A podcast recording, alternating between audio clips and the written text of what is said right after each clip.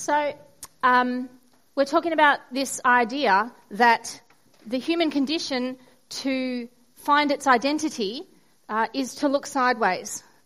But for the person who chooses to put their trust in Jesus and to follow him, they need to look up. Uh, God is their identity. And as I was uh, thinking about this and the, the four things that, that we can hold on to, Troy spoke about two of them last week, and the first one is that God chose you. Uh, and the second one is that He adopted you into His family. And two that I'm going to unpack today are that He sealed the deal for us, it is done. And lastly, that there is an inheritance that we can receive a transformation that we can receive in our lives. So I'm going to unpack those a little bit later on, but first of all, I wanted to share you a story. Uh, I apologise if you've heard this story before. Some of you have. Um, but I can't talk about this topic and not share this story. So,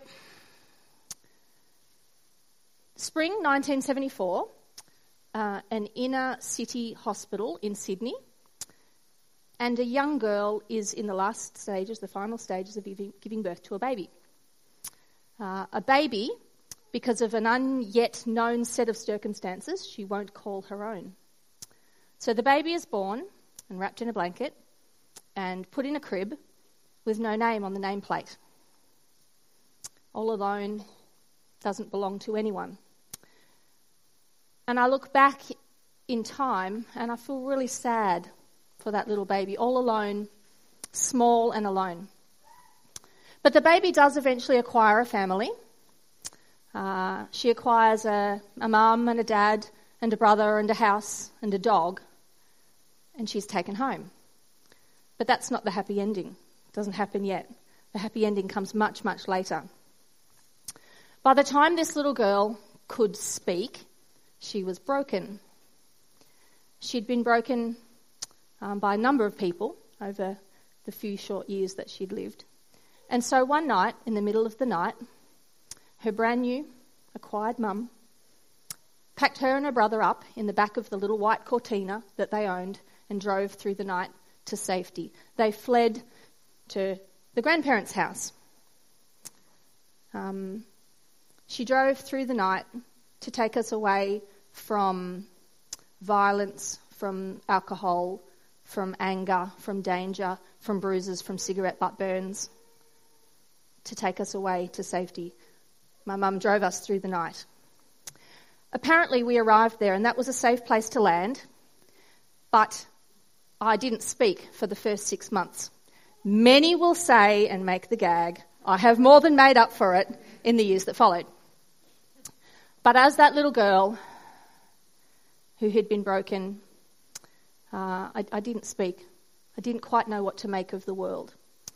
Uh, and, and we kind of went on a bit of a roller coaster, my little family and I, from then um, to a lot of different towns, a lot of different homes, a lot of different people influ- influencing us. And one of the things that continued to be a pattern was the fleeing back to my grandparents' home. Each time something would happen and we would come back. Each time something would happen and we would come back to that safe little place. Uh, and so that meant for the, for the next decade of my life, it kind of went like this up and down, up and down. And the, the memories in my childhood are fairly sketchy. I don't remember a lot of details, but the ones that I do remember were quite important. And there was one that's really very um, specific in my time. And that was when I was uh, at the end of year nine, and I walked into the kitchen, and my mum was standing in the kitchen, and she said, Right, glad you're here. We need to tell you something. We're sending you to boarding school. And what I heard was, We hate you and we're getting rid of you.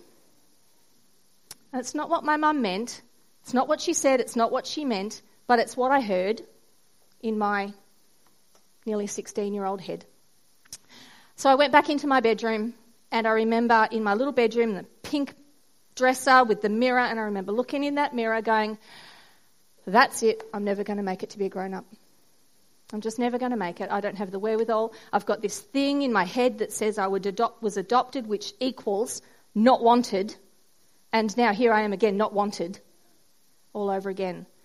Um, and a whole lot of things were going on in my head at that time. But the good news is, is I went on to go to that boarding school, And in the schoolyard, one of my friends came up to me one day and she did this. We've got this guy and he's going to talk at our church and he's going to talk about God and I think God might be able to solve your problems. Like that. Um, and I said, church can't solve my problems, don't be ridiculous, and I walked away. Um, except then something happened in my heart that made me turn back to her and go, fine, I'll go to your stupid church. And I did, and I went and I heard an amazing message that God wanted to love me. I didn't hear much else that went on, but I heard that God wanted to love me. And so that night, um, in my bedroom where I lived, I said, God, that offer is too good to refuse. Except, don't you know? And I listed all the reasons why God ought not love me. I had a stack of them, a really big stack. In fact, it was a massive list. And I, I, I sensed God saying, I know all those, and they don't matter. I know all those. I've figured it out. I've sorted it. Let me love you. And that changed my life forever. It changed the trajectory I was on in my life. It changed everything. So it's really easy to listen to those voices either side. It's really easy to compare yourself to others. And sometimes comparison is okay. Um, I think psychologists call it uh, social comparison theory. And it's okay sometimes, but if all you ever do is look sideways, you might end up with a crick in your neck. Because that's not where you're meant to be looking for your identity. When someone chooses to follow Jesus, they need to look up at God for their identity. They need to take their cues for life from Him. So I wanted to take a look. Where do I look? Down here.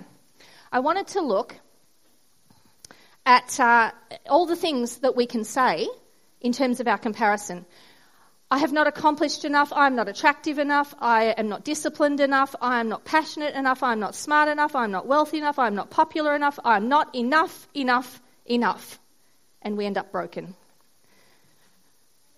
We need to stop worrying about our self worth and start thinking about our God worth. That's where our identity is to be found. So, Paul, a writer, writing to the church in Ephesus, it's like modern day Turkey, said the following words, which I think we can really hold on to. He says, In him, Jesus, in him we have received the inheritance. We were foreordained to this according to the intention of the one who does all things in accordance with the counsel of his purpose. In him, you too who heard the word of truth, the gospel of your salvation, and believed it, in him you were marked out with the spirit of the promise of the Holy One. The spirit is the guarantee of our inheritance. That bit right there, that's what I want to talk about the guarantee of our inheritance. So the world looks sideways. You can look this way and say, which way is he looking? You can look this way and say, I'm so not as good as her. I'm, I'm, not as, I'm not as clever, I'm not as dedicated, I'm not as good a mum as that mum, I'm not as good as friend, I'm not as good a wife. All of those I'm not as good as. And the reality is, you may not be. But the God of the universe chose you. So it doesn't matter if you're not good enough. It's actually not relevant. It doesn't matter. No one is good enough. Um, John 15, 16 says, I chose you before you chose me. That's God saying, You think you chose me? You didn't. I chose you before you chose me. God chose us. And He didn't wait until we had it all sorted out. He chose us before we had anything, even vaguely sorted out. I know that for myself. And He sealed the deal. Okay, so I've got my little picture of a seal here. So, you know, like when the king makes a decree and his little scribes write it down and they put some wax on it and he gets his ring and he says, That's it, deal sealed. Or like when you, when you get a guarantee of authenticity and it's got that little seal at the top and you know it's for real, it's a seal of authenticity. So that's what God did for us. You're running what? What is there for? Just wait. This is what God did for us. He said, I choose you, sealed the deal. It's not a seal that you can pick off and change. He's chosen you and it's done.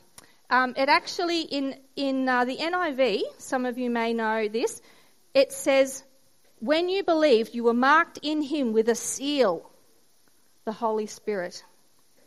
It's his authenticity, his commitment, his mark, his, his identifying of his ownership of you. So there's a beautiful scene in Toy Story when Woody's like sitting there and his, his friends have gone because he rejected them and he's chasing down this whole idea of being like a famous toy in a museum and he's reflecting, he's pondering, he's going, should I have chosen my friends? Where should I be? Like, and he's looking and he's looking and he's looking. And then what does he do? He looks at his shoe and he sees who he belongs to. That's what God has done for us in this seal. He's marked us with a seal. And you might say, well, what's the seal? Is there like some writing on? No, it's the Holy Spirit. So what God did was He said, I'm so going to show to you that you belong to me. I'm actually going to leave my presence in your life. That's what the Holy Spirit is the presence of God in our lives. The deal is done. God chose us, He brings us into His family to belong to Him, He adopts us. Not everybody's cool enough to say they've been adopted twice. He's marked us with His ownership of us in His life, the Holy Spirit. His presence travels with us, His Spirit in His life every day. It's like a guarantee a down payment, a deposit that we are His. So it, it's really easy to stay in this place of, I'm not as good as her. I'm actually no good. I'm actually quite useless. So there was a story that I, I remember. Again, things are sketchy, but there are some that I remember really, really well. And there's one where we were living with my mum's boyfriend, and he had invited his son and fiance over. It was Christmas, and the fiance, her name was Wilma, and she had had a little too much to drink because she was speaking with that kind of slightly too loud, overbearing, verbose voice. And I was this little girl in primary school, and she looked me dead in the eye and she said, We don't like you. We like your brother better. You're like boring goody two shoes. You're like plain Jane. You're nobody. We don't like you. You're nobody. I can't remember. They're the words that played like a record player in my head for years to come. I would go to try and do something, and in the back of my head is this record player playing that says, You are nobody. We don't like you. You're abandoned. You're adopted. You're no good. You're useless. You're nobody. And it would play and play and play. And what I had to do was and stop it, switch the record, and listen to a different tune in my head where I had to say, No, I'm not listening to that because that's not who I am. I'm listening to who God says I am. So I had this little book of, um, of uh, Bible promises that someone gave me many years ago as a brand new Christian. And it was this tiny little book, and I would sit there and I would pore through it and I would read them and read them and read each promise. And it was just verses from the Bible, which were like the promises God made to his people. And it was like I was reprogramming my head so that instead of listening to this rubbish, I was listening to that truth. And so every time that record player would play, I would say, Nah, take every thought captive and submit it to the Lord. Because that's a Bible verse someone taught me once. Take every thought, grab you. No. What do you think of this? Nah, chuck it out. Every thought grabbed and put before God. Again and again and again. So the other way we can look is this way and go, I am so good. So that was, I am no good. This one is, I am so good. Okay. I'm actually really awesome and really fantastic and I'm, I'm so way better than her. I would never do it that way. You know, all those comparisons. I don't ever say stuff like that. Troy's laughing at me. I'll never do it that way. Uh, I'm not like that. Okay, maybe a bit. Um, but we can actually fall into that trap as well. And where that trap leads us is if I can be good enough, then when I can go to God, I can go, see, see how awesome I am? See how much you should let me belong to you? And we start doing this competing so that we can say, God, you, you owe me because I'm really awesome. And God doesn't owe us anything. We've all gone astray. We're all far away from God. And in fact, when we were all far away is when God said, Oh man, these guys need to be brought back to me. And He sent Jesus. And Jesus gathered the people back to God with His life, death, and resurrection. And so, because of Jesus, whether we think we're no good or so good, and He gathers us back to God,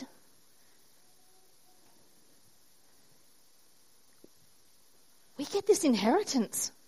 It says, it says in that verse, you are marked with a seal and you get an inheritance. So, what's the inheritance? What is it? What could it possibly be? It must be really great because it's God giving us this inheritance. And I, I thought long and hard about it because I've kind of like known, you know, we get this inheritance. But we actually inherit everything, all of it.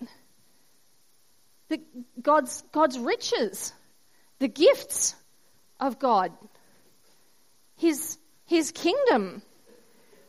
His, when, when, when, when He fully unravels the chaos of the world and makes everything purpose, uh, perfect, we'll inherit that. The inheritance is, is God Himself. We get to be found in Him. So if you have a bit of a look, you know, when you go home today and you're all really super eager and you flip open Ephesians, read it and count how many times it says in Him. That there is the inheritance. So when I think about um, that my mum packed me up in her Cortina and drove us all the way home to safety to my grandparents' house, when someone in history goes back and Googles her, who are they going to find in her? Me. Because I belong to her. In fact, we live under the same roof now. She's awesome. I'm hers. She totally adopted me. She didn't partially adopted me, she fully adopted me. In the same way that when someone looks up God in the future, who are they going to find? Me. Because I'm His. I'm in Him. I can be found in Him. I belong to Him. I'm part of His inheritance. And so, if you're thinking that you need to be good to impress God, same thing. That's a record you need to turn off and stop playing. You need to swim in your own lane.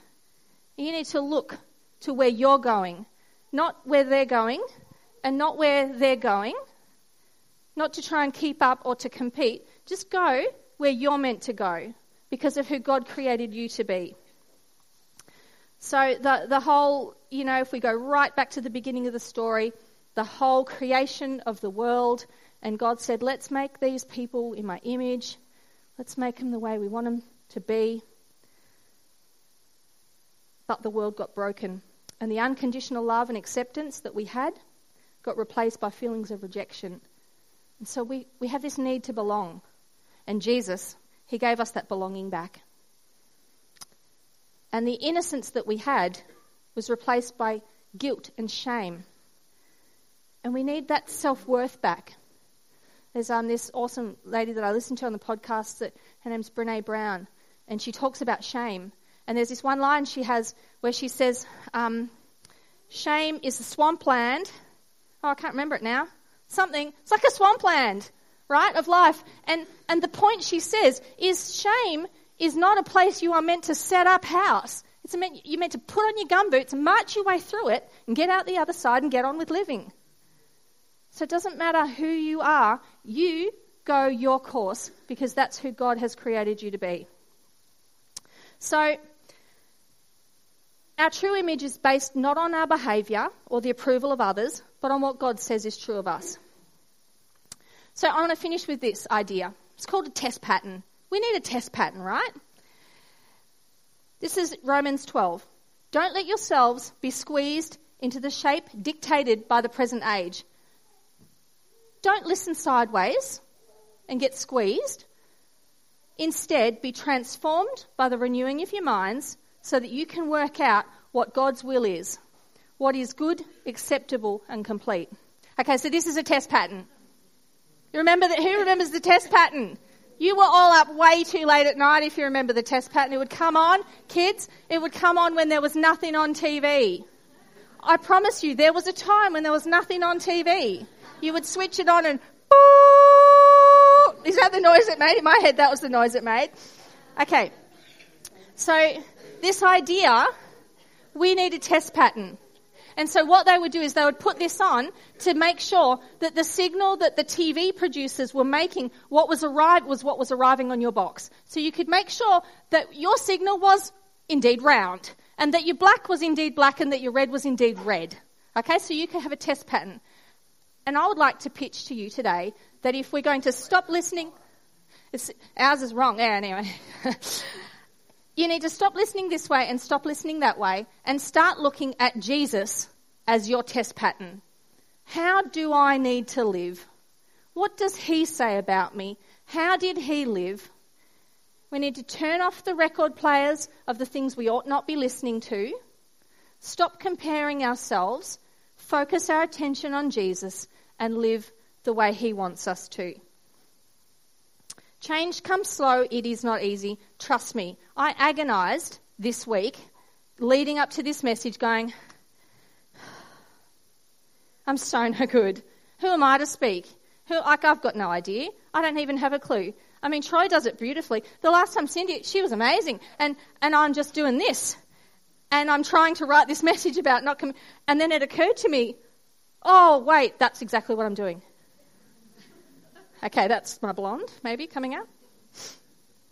But if you are going to stay in your own lane, look to what God is saying, and compare yourself to the ultimate test pattern, then you might need to apply everything in your life. You might need to think about and recalibrate when you snap at someone, when you lose interest in something, when you react badly about something, when you don't prioritize things, when you're stuck in shame, when you're trying to be perfect when nothing satisfies you, when you're chasing something down and have the sinking feeling that you're chasing something that you shouldn't be, you need to look to your test pattern. Go back and have another look at Jesus. Open up the scriptures. Listen to what other people are saying about him. Spend time listening to who God says you are. You need to, you need to take your credit card statement and put it up there against what God says you should be prioritizing. You need to take your diary and you need to measure it up against what Jesus says you need to be doing. You need to take what's coming out of your mouth and see if it lines up with who Jesus says you are. You need to pay attention to your self talk and you need to have a look at who you're trying to impress. Because we actually don't need to impress anyone. In fact, we don't even need to impress God because He chose, chose us before we chose Him. So, we need to remember that if we think we're no good, the God of the universe chose us. And if we think that we're good enough, we need to remember that we're not. He chose us before we were good enough. And we need to allow the voice of God to be the loudest voice. No, wait, we need to set aside time to listen to God narrate the story to make the audacious claims about who we are. No, wait, to intimately whisper, I'm really fond of you. I chose you. We're family. You're mine. I know the whole story and more. I chose you. All day long, I choose you. And I chose you before you chose me. I've been adopted twice. I'm very lucky. Sorry, everyone. Don't compare yourselves to me. I know it's tempting now. I actually think that if we were to stop listening to the lies and start listening to the truth and take every thought captive and present it to God, He might actually transform us slowly, slowly, slowly. So there's some little cards on your uh, on your seats there. I wonder if you can grab them. This might be some things that you need to, to remember you might need to write your own. You might actually sit down and go, on, I'm going to draw a column, and on one side, I'm going to write the lies I believe. And on another column, I'm going to write what God says about those things. You might want to um, put this up somewhere in your house. so that you remember and swap the lies for the truth. Because our identity is to be found in no other place but God. So, two things to finish.